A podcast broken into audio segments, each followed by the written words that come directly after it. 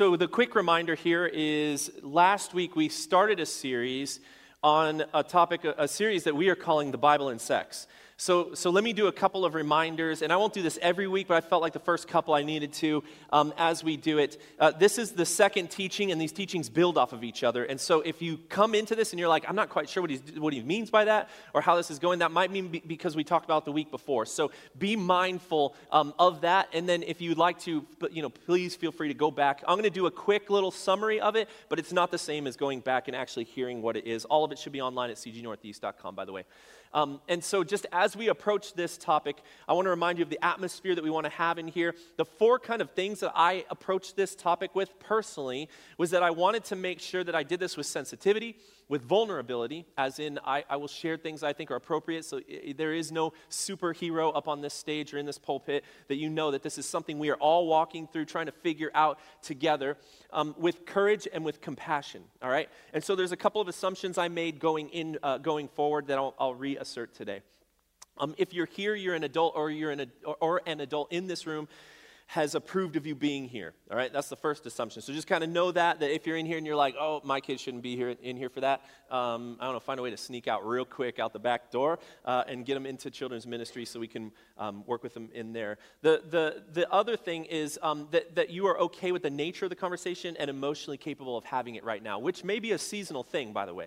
And so it's not my, my desire to, to trigger trauma in your history if you have sexual trauma or something in your past that, that you struggle with. Um, but if something something like that happens, uh, feel free to just step out in the lobby, take a minute, say, uh, I just need to kind of think this through on my own without, uh, a, in, not in a public setting. The second assumption is that this sanctuary, we hope that this sanctuary and everyone in here as an audience would embrace an overall tone of safety, an overall tone of, of empathy. And while I might challenge you, um, uh, you know, kind of no matter where you're at on this topic, I'm not trying to ostracize anyone. You are welcome in our church as you are.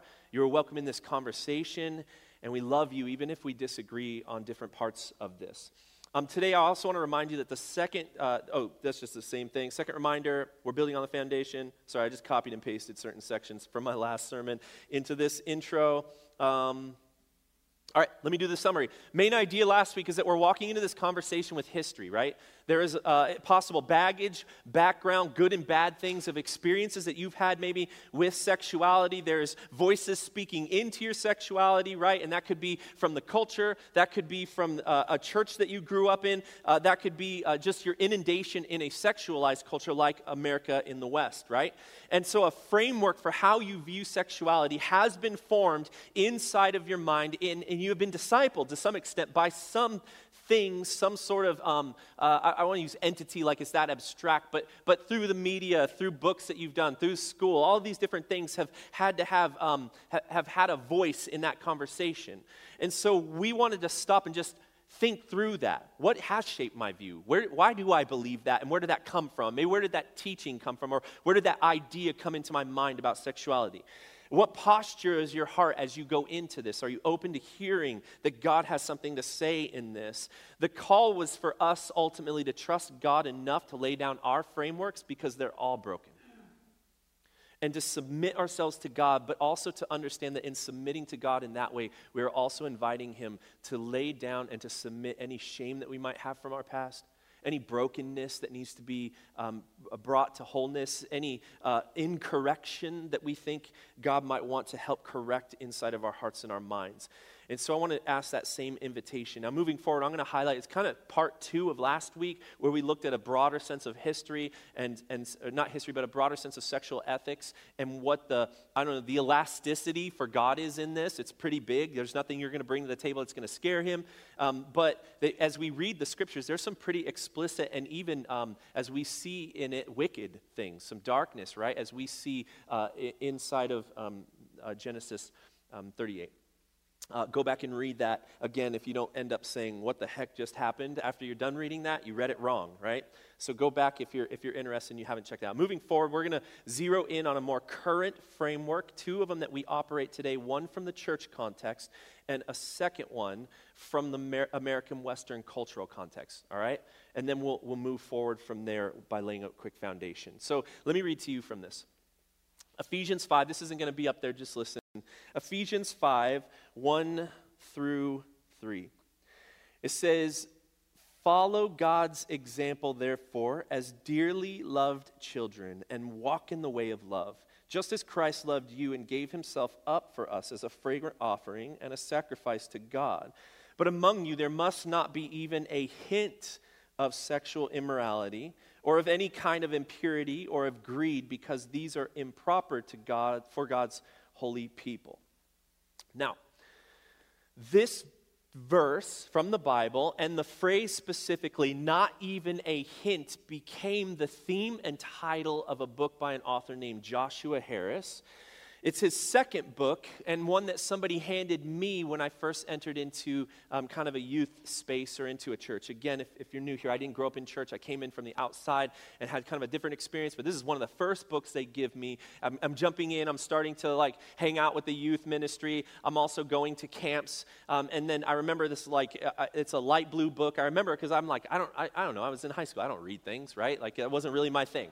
So they, they hand me this book. Um, and so the youth pastor said, Hey, check this out. I think it'd be helpful for you. Of course, the first book that Joshua Harris put out was called I Kissed Dating Goodbye. Anyone hear of it?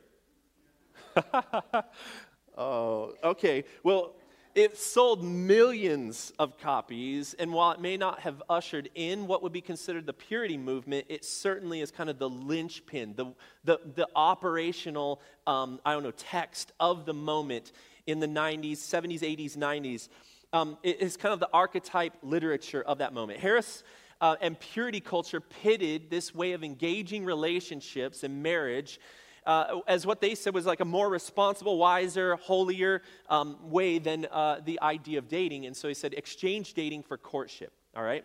Now, I'm going to give you a quick little concise definition um, from a, uh, an author named Dr. Juli Slattery.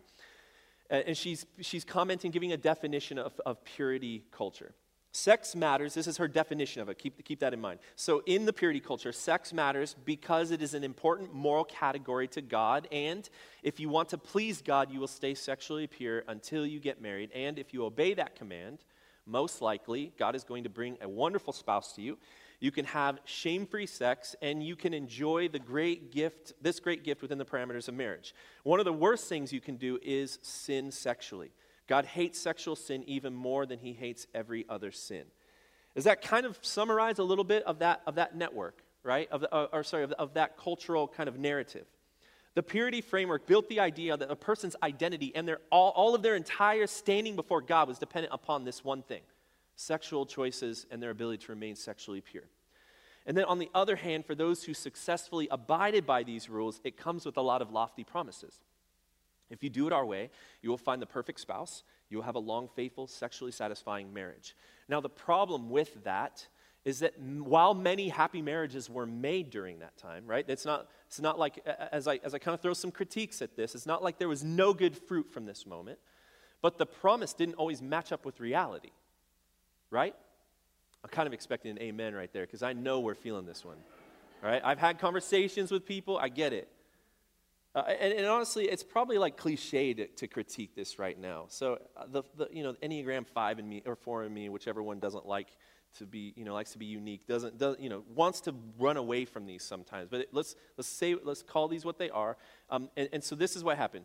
Uh, it turns out, telling young people no and putting horrific situations in front of them involving sex creates anxiety, stress, and emotional trauma that doesn't just go away the moment you say I do. It turns out that depicting sex before marriage as the ultimate sin from which no one can return invites shame that invades the heart. It settles in, it moves in, and stays with you for years to come. You feel like damaged goods. It turns out that maybe you did everything just like you were supposed to do. You even gave up, gave up dating for courtship, but there was abuse later on, present. And in your attempt to stay pure, maybe even a church leader, the one who taught you this, was the one who was the abuser.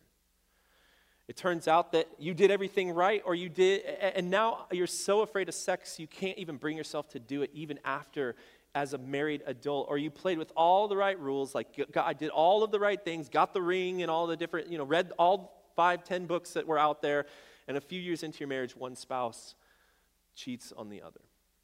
My point is this it didn't always work out the way it was promised. And what happens on the other side is it can cause a lot of cognitive dissonance, disappointment, pain and trauma that then you attach to God. Right?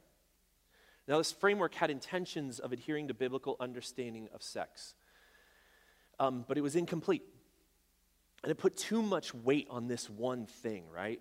And so, what we have to do is be willing to admit that the church is, uh, uh, uh, that even all of its good intentions, that it has become, it, it, built its own framework that wasn't necessarily biblical, but took a mixture of cultural things and the Bible, its own 21st century broken, flawed version of sexual ethics, and that it put it up on a pedestal as if it was purely biblical alone. And so, even, so, so, so we have to be we have to be able to be honest with ourselves and say, okay, maybe that didn't work out the way that we thought it, it was supposed to. Joshua Harris um, eventually came forward and renounced his book, recognizing the damage it caused, and issued apologies, multiple apologies for that. Now, he's also gone kind of in a, in a direction that, that, I, don't, I don't even think he, he, he identifies as a Christian anymore. His marriage has ended in divorce. Um, and, and I don't say that to like I don't want to punish him for that. I just think, like, like the, if there was ever a way for us to say, wow, that did, the one championing these rules, who made them, followed them, also it didn't work for that person as well. Okay, that's one dominant message, that's one dominant narrative that we've heard. Um, the other one that I think ends up getting pitted for us, and, and maybe uh, as, as we have, um, as we kind of interact with that, I want you to kind of find, look for yourself in these narratives. Find out where you believe you kind of have your, um, uh, your, your, your discipleship history in. And so maybe that's familiar to you. But this primary mode of discipleship that lasted probably the large part of most of the church, I won't say all sections of the church, um, but for most of the church, happened for about two or three decades, maybe even more. Um, and so it's likely that if you're in this room, you have had some contact, you've taught it, I've taught it, right, as a youth pastor. Not only did I kind of come into the church during it, but, but I also was somebody who taught some of these things. So it's like we're pitted between that and this other discipleship from the Western American culture. Uh, it mixes this intoxicating cocktail, and I'm going to define these in a little bit, but hear me out. Philosoph- philosophical humanism all right, I'll define that in a second. And Western individualism. That's what I think the two main kind of ideas or values behind the cultural narrative is based on. So, humanism is this a philosophy of life that, without theism or supernatural beliefs, so there's no supernatural anything, including God, affirms our ability and reason and responsibility to lead ethical lives of personal fulfillment that aspire to greater good.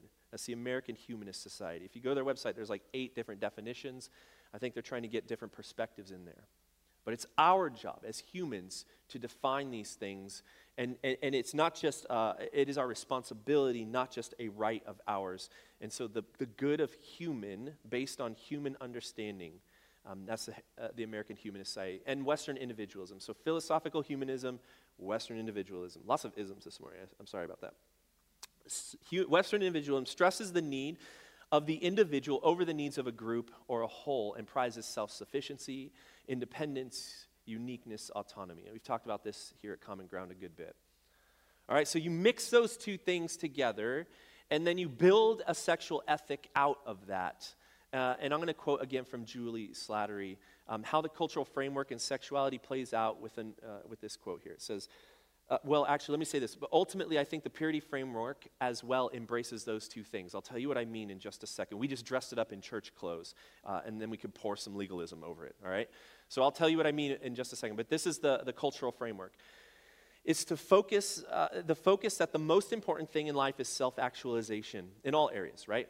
Uh, if you want to be happy and if you want the people around you to be happy, then you have to go, then you have to give them the freedom to look inward, to discover who they are, and to have the ability to walk out and live out their authentic self. Sexuality matters because it's such a central part of their identity. And if you can't be authentic to who you are sexually, then you, can be, you can't be a fulfilled and happy person. Then she draws one more conclusion. She says, So we define sexual morality as basically consent. As long as it's two consenting adults, you're good and really giving people license and freedom to act out anything on their true self. All right, now Slattery builds out a cultural framework based on those two things even more. She kind of adds to these, trying to help play out the, the, the, um, the results of this. So, sexuality comes, has come to represent much of what it means to be human. Therefore, sexual expression and fulfillment are hallmarks of maturity. All right, that was definitely one of the frameworks I, that was built into my life. Like when you're mature enough to handle this, This is why educators, counselors, and even ministers encourage freedom of all sexual expression as long as you're not hurting anyone. You should explore your fantasies, your desires. According to the cultural narrative, this is a crucial part of finding your true self. All right? Anything, including God, who hinders your sexual expression and fulfillment is morally wrong because they are keeping you from happiness. Now, go back to the two things I named earlier philosophical humanism um, and individualism, completely removed from any um, com- communal consequences, I'll say. All right, does that kind of make sense? You can kind of see how those two things built itself out into this. And this is I would, what I would say is the idolatry of our day to day, right? But, but here's the kicker, and this is where I was talking about earlier. As I was taking all this information in, it hit me that the purity culture is actually a mixture of this exact same thing, but it was put in the hands of patriarchal leadership and then sprinkled a little bit of God's word on top of it to justify it. All right? So, so hear me out. Now, and I'm going to say, this one's going to be difficult. If you grew up in church, this one's going to be difficult, but, but hear me out, all right? Walk with me to the end of it. Uh, the church has had sexual idols built into our own Christian framework, and it was created to lend grace to certain sexual sins, those who were in power, while pointing fingers at the ones they didn't. I'll give you one example. I can justify a pornography situation as long as I can point at somebody else dealing with something worse in the culture's mind, right? I mean, it's not that big that I'm doing this. I mean, it's not like, I mean, I didn't sleep with the person, right?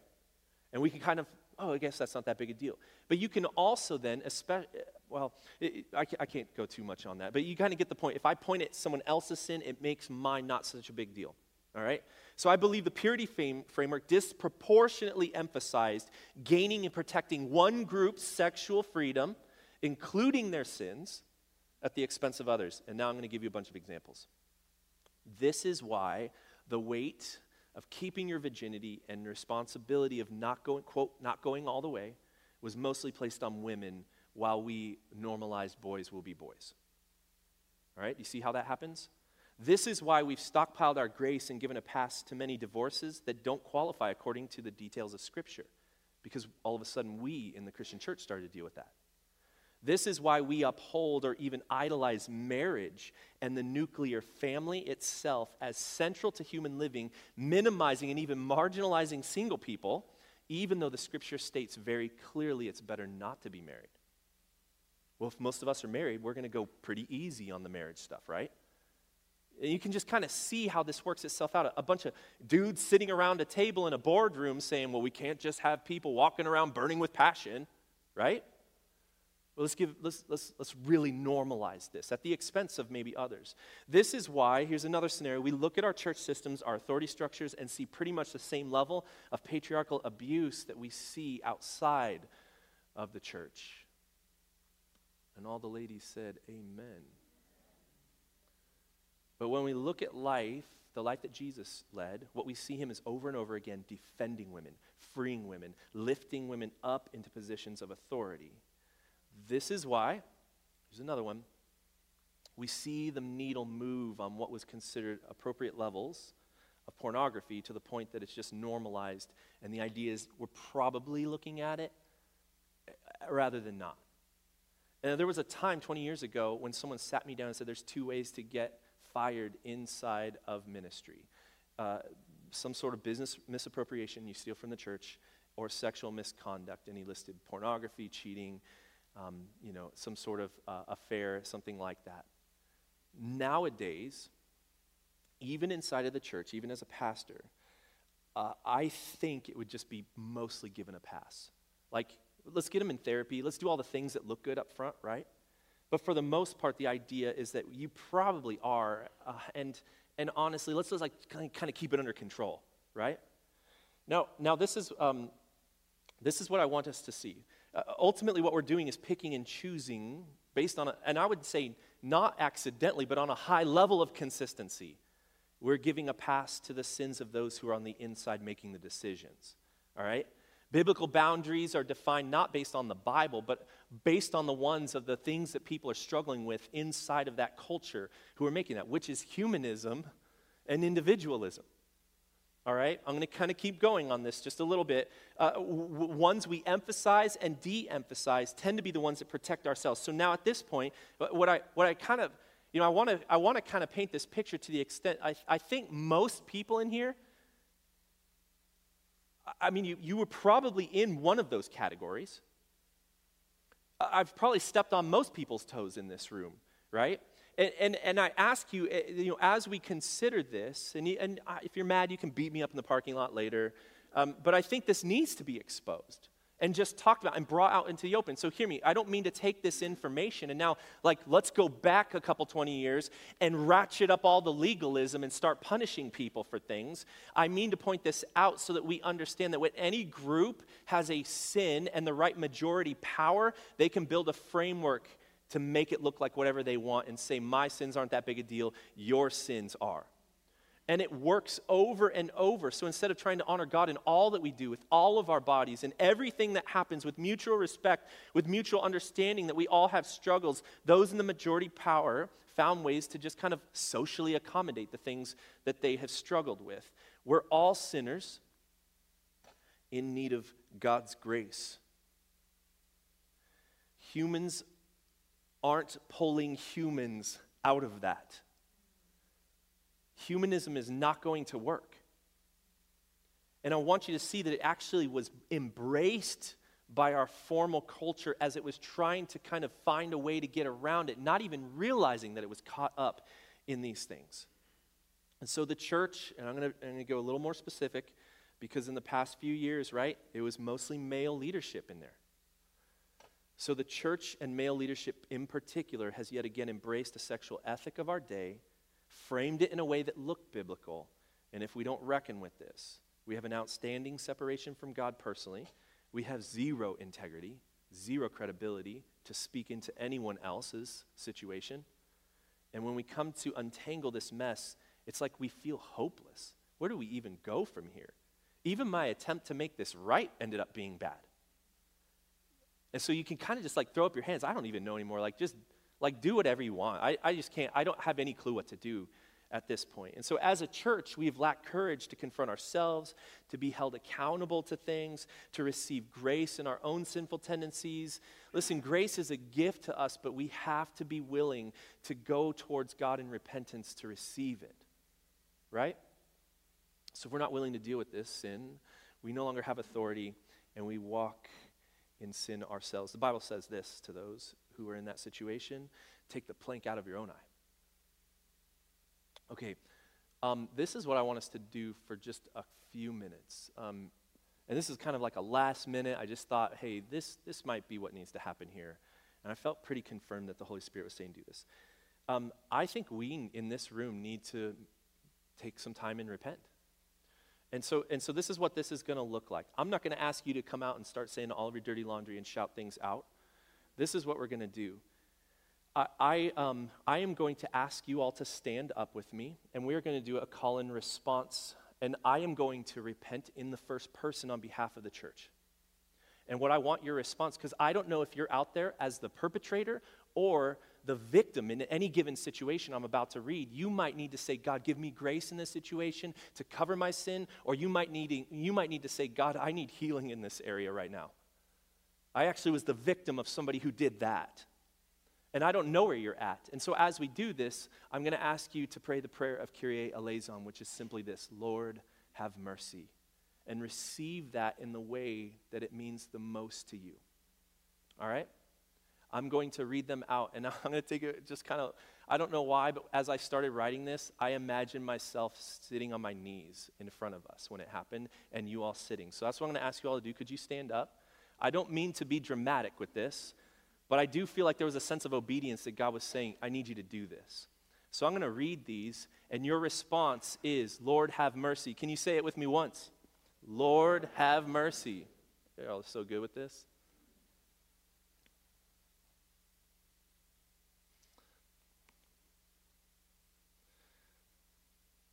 So let me just open with prayer and then I'll begin with these repentance statements.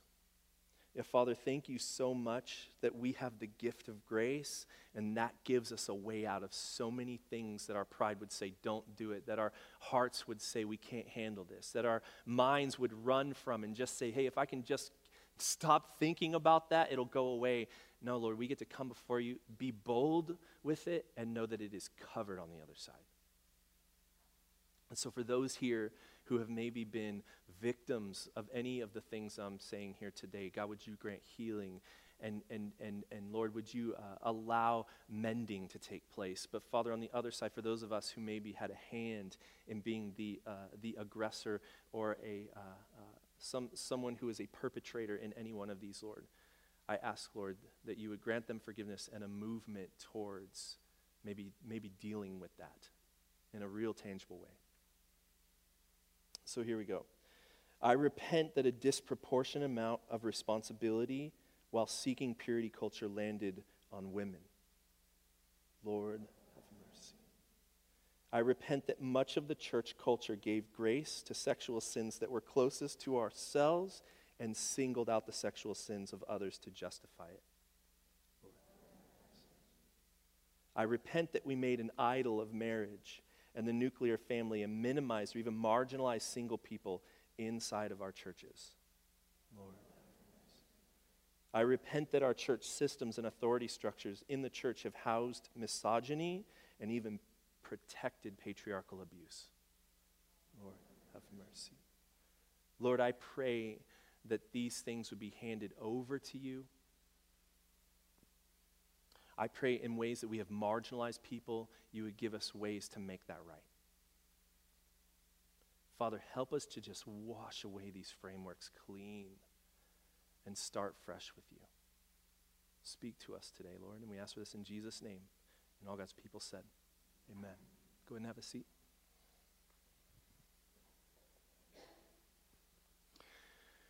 Uh, my hope, uh, and, and keep in mind, this was as many of these things that I could think of. There may be more that needs to be repented of and more um, more, more that needs to be received. This is just a beginning. Um, and so I would, con- I would uh, urge you to continue that work of healing in your life. And I'll give you one way to do it at the end today. Um, it's easy to stop because we're paralyzed. What do we do next? I mean, I, I mean how do we move forward? How, how do we go from this? And, and I want to share with you two things that drive me to be hopeful and that, want, that drive me to continue moving forward. One factor is that I think we sit at a higher level of awareness in our history and a better vantage point of the mistakes we've made. All right? That might be naive. And I'm sure every generation thought it, but I'm kind of standing on that. And so, what God, when we move forward, we're going to try to kind of do this with an idea that God can still make things right and still bring healing. And so, a conviction of that drives me to engage this topic, as well as this. Sexuality is a part of the Christian discipleship, uh, uh and we don't have permission just to like walk away from it. Likewise, if we are ashamed of this topic, we are no different than Adam and Eve in the garden hiding behind thin veils of leaves. As God is saying, Where are you? Where are you? The second thing is sex is a powerful force in our culture. Uh, our culture is well versed in using it in all things to sell as many things as they can to us to get us to buy into stuff right? It's a sexually charged culture. We can't escape it. And so we can't just hand this over to the culture to say, this is your job. Now you take this on uh, and, and leave God out of it. We don't get to avoid this topic for that reason as well.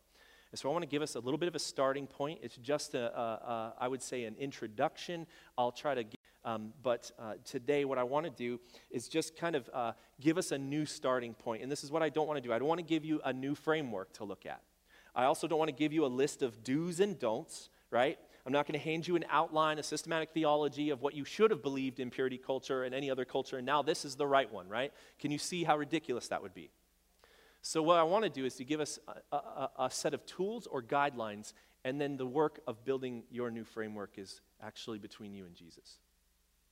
So I want you to see that the Bible tells this story of sexuality from the beginning all the way to the end, from the front to the back, all the way through, and that the gospel itself, the redeeming, the redeeming story of the gospel itself, is intentionally, intricately, and inseparably woven into that story. Dennis Hollinger is one of the texts, book called The Meaning of Sex that I'll borrow from throughout today. Uh, uh, he writes this He says, When we come to the gift of sex, we recognize that it has the potential for so much goodness, but in its fallen state, so much abuse. It is in light of this reality that we must probe the ends of our purposes of the gift of physical intimacy. Understanding these ends or purposes enables us to capture God's intentions from creation. But such understanding is also essential to guard against the abuses and unethical practices that tempt us in a fallen, sex crazed world. And so, in the story of sexuality, having an idea of where we're going, right, is really helpful. Having an idea of some plotting points along the way are really helpful. And so I want us to look at the story of sexuality inside of the scripture. I'm going to give you one of those four kind of ideas today. We'll get to the other three next week because we needed so much setup in this one. And what I want you to do is, since we don't have all of the details of how to work out a purely biblical framework of sexuality in the 21st century. It doesn't just give us all of that information, we have to build it out of that. And so, as we saw last week, there are hundreds of reasons we could name of why people have sex. There's all kinds of reasons. But I want to um, submit to you that there are four biblical reasons that God has told us by which we are supposed to have sex, and those become plotting points and a, and a direction for us to build on. And so I want to set us on that trajectory today. Um, I want you to understand uh, that, that the hope in the end is that it has the ability to revolutionize your ideas of sexuality, to bring healing to those things, and to maybe redeem some failures uh, that have haunted you from your past. So, four purposes. Um, you know, there's two ways to do this build the suspense and give them to you one at a time. But I, I want to be clear rather than suspenseful in this moment. I'm going to tell you right now what those four things are. You ready? If you're a note taker, this is like, yes, then I can just kind of go on autopilot, right? The first one is illustration. I'll tell you what that means along the way. The second one is procreation. The third one is love, which wraps up in it intimacy and some other things, um, but I'll, I'll, give definitions for that along the way too. And the, the fourth one is pleasure. All right, illustration, procreation, love or intimacy, and pleasure. All right, we're going to open our Bibles to Genesis chapter 2, verse 18 through 25. Genesis 2, 18 to 25. One of the most defining moments in the Bible for sex is in the context of a union that we now call marriage. It wasn't called that then but we now call marriage, and it appears in Genesis 2. After God has created a bunch of things, set this rhythm, He makes it, it's good, makes this, it's good, makes this, it's good. And then God does this in verse 18. The Lord God said, It is what? Oh, not good. Did I just trick you all? Yes. That rarely happens, even up there. It is not good for the man to be alone. Okay, that should stick out. There's a highlight there, right? Good, good, good. Whoa, not good and, and then it says this I will make, I'm going to use the Hebrew term, an ezer kenegdo for him. Verse 19 Now the Lord God had formed out of the ground all the wild animals, all the birds in the sky. He brought them to the man to see that he would name what he would name them, and whatever man called each living creature, that was its name. All right, he's more uh, creative apparently than I am. It would have been like big thing and bigger big thing and smaller thing over here. So the man gave names to all of the livestock, the birds in the sky, and all the animals, all the wild animals. But for Adam, no kenegdo ezer, it's actually ezer kenegdo, it reverses here, was found. So the Lord God caused the man to fall into a deep sleep, and while he was sleeping, he took one of the man's ribs and then closed up the place with flesh. Then the Lord God made a woman from the rib he had taken out of the man, and he brought her to the man. Now, the reason I use the Hebrew in areas where I did was because I don't think the actual phrase used here is, um, is complete, I guess. It's, it's, not quite there. So in the English, it says suitable helper, all right? Or, or a helper suitable for the man, right? And so let's break this down. I want to give you a, a bit of the fullness of what I think the writer was wanting to mean by this and using this phrase in Hebrew, ezer kenegdo, or kenegdo ezer. Two words, right? The Ezer, translated as helper in this, is defined as the one who assists or supplies strength in an area that is lacking in the one being helped. One commentary said the Ezer adds to what is incomplete in some way, and it enhances or improves it to make it complete. The same word is used later on to describe God as the rescuer of Israel in Hosea. So the term doesn't initially imply that Ezer is either stronger or weaker than the one helped, but maybe in a position of strength to help. The Ezer is described then as kenegdo, as a suitable helper, right? Suitable for the person. So this word is kenegdo. It itself is a two word combination, right? Kai or ki, which means as, like, or similar. And catch this, neged, which means opposite of or even against. So if you caught what I just said, uh, kenegdo means same, different. In our Western sensibilities, that's like silly, right? There's a, there's a contradiction there. But keep in mind, Hebrew people were much better at using these terms to create a juxtaposition as opposed uh, to something that means something different. So, neged, which means opposite or even against, is two combined words meaning, meaning or, or attempting to capture the creation's similarity to Adam and the, the, the creation's difference to Adam. So she is a human, but she is also worthy as a counterpart to Adam. The mate was found to be fit for him or perfectly matching him, but not the same as him, like puzzle pieces, right? It's very cute. That should go on a Hallmark card, right? In the Hebrew roots movement, they say that it means the perfect enemy, which sounds kind of negative at first. But what it means is you are so open, you are so vulnerable to the woman that she could destroy you easily if she wanted. Perfect trust in this relationship perfect exposure, that you are so intimately close, if you wanted to, you are the perfect enemy to this person. Right? Can you see how they're kind of using that play on words? So, as the narrative begins, it says that Adam was no suitable helper. For, for Adam, there was no suitable helper, but God provides the man with one who is like him, but yet not like him, to be his perfect matching counterpart. We'll have a chance to look um, later on in two weeks, actually, about modern gender theories. Um, but I'm going to go with what's, what's assumed in here, right? So, so if, you, if you don't catch what I mean, gender norms, how those come about, fluidity, etc., if you know some of those terms. We'll talk about that in a couple weeks.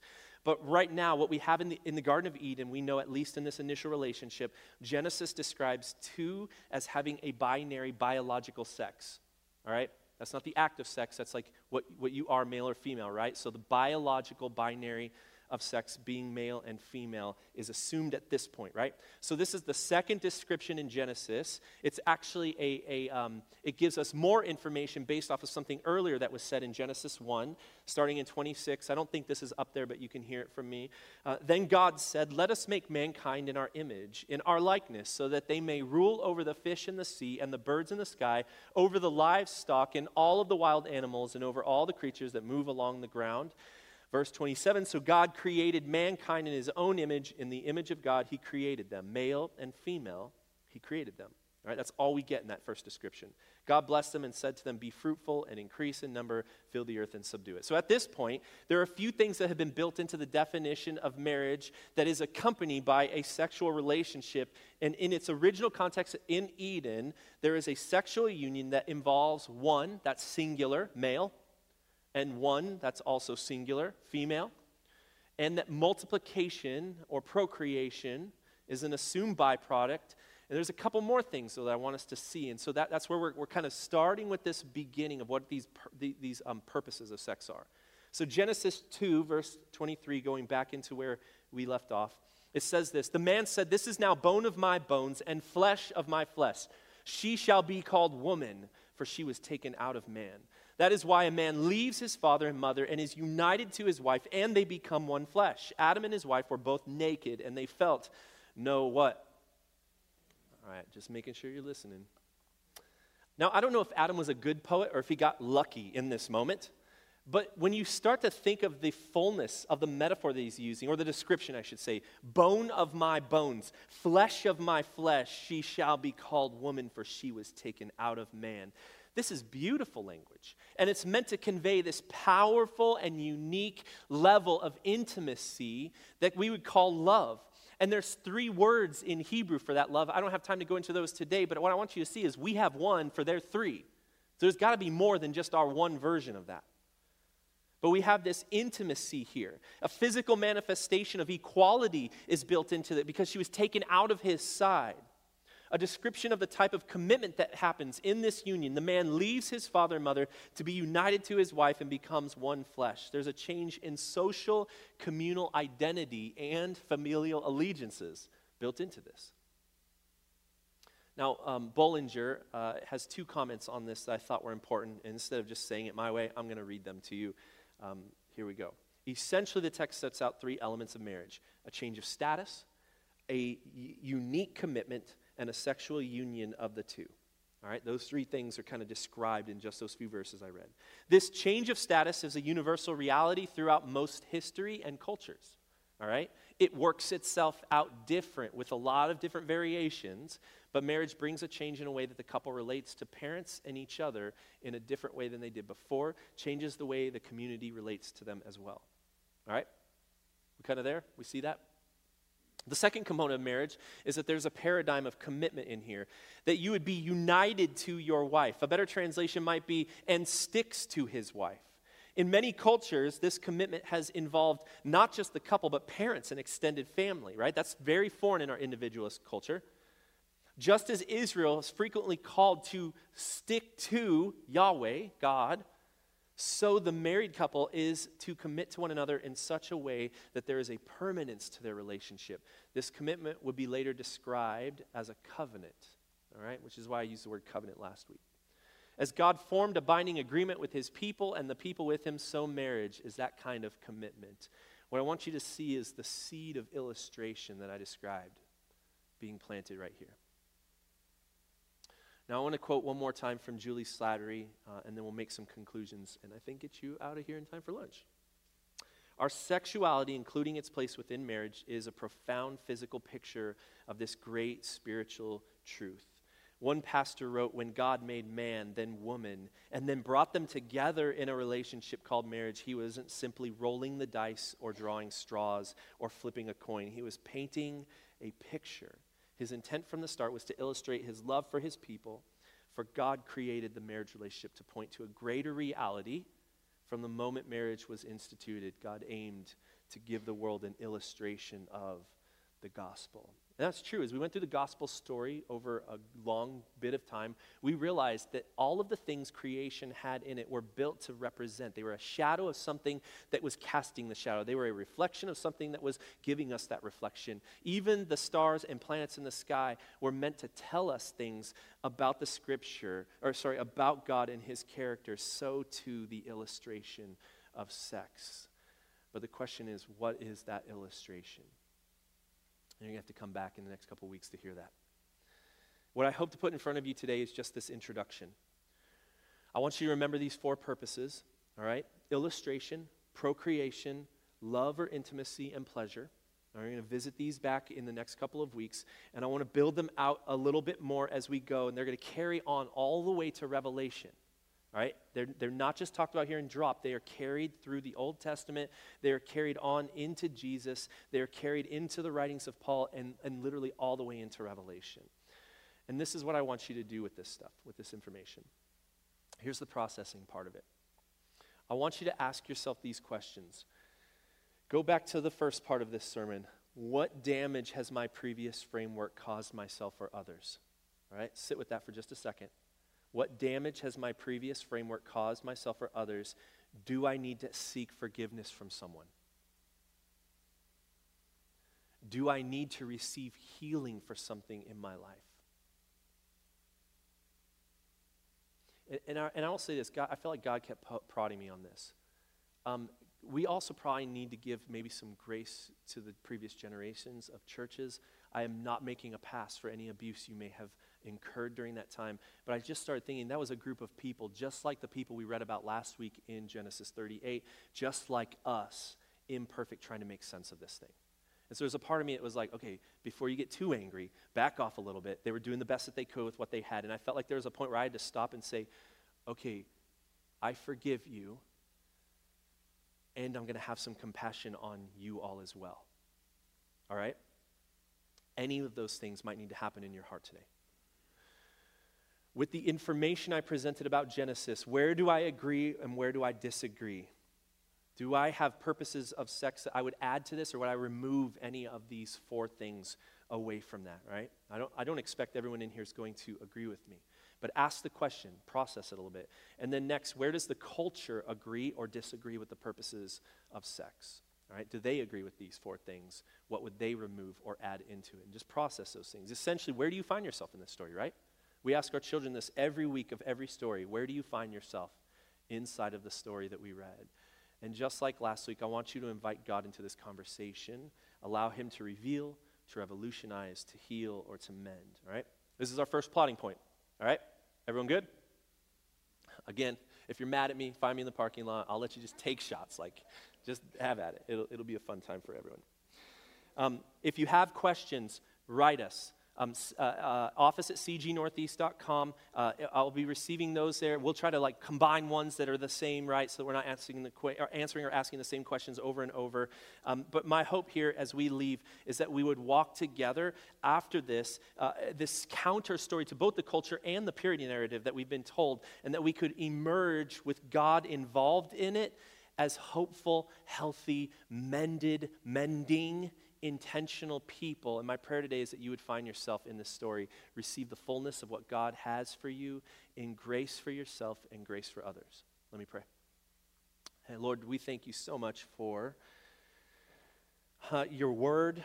And, and, and even that's not complicated. We have a diversity of ideas in this room of what that is, Lord. But, but God, I want us to trust it. Let, us allow that to, um, Lord, open our hearts, our minds, give us hands that are not clenched fists, but able to receive from you anything that we need, God. And I do pray that entanglements of pain, baggage would be untangled and lifted off. That, that trauma or healing or wounds would be healed, God. That those who have maybe been walking in guilt for things they've done would shed that guilt, Lord. But also that there are healthy marriages in this room that, even in the midst of the framework, have somehow kept it together and have been a bit of a good il- illustration that many people have needed to see. God, would you turn the heat up on those things? Bring us out of darkness and into light, Lord, and build us well. We love you, Jesus.